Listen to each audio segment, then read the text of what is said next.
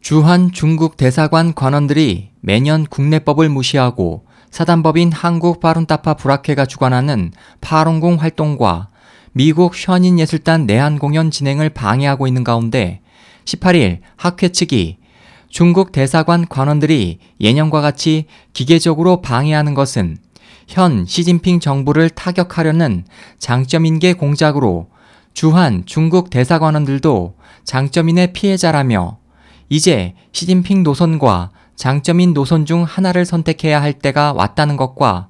자유민주주의 체제 하의 시각에서 바라보는 정보 시스템과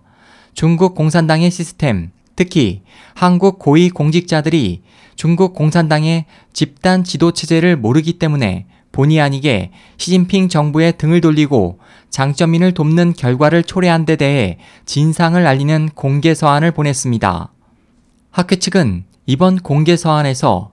중국 대사관이 션인 내한 공연을 방해하는 것은 파롱공 탄압의 핵심이자 시진핑 주석의 반부패 척결 최종 대상인 장점인을 따르는 것으로 의법 치국을 선언한 시 주석의 정책 노선에 정면적으로 반하는 행위라고 지적했습니다.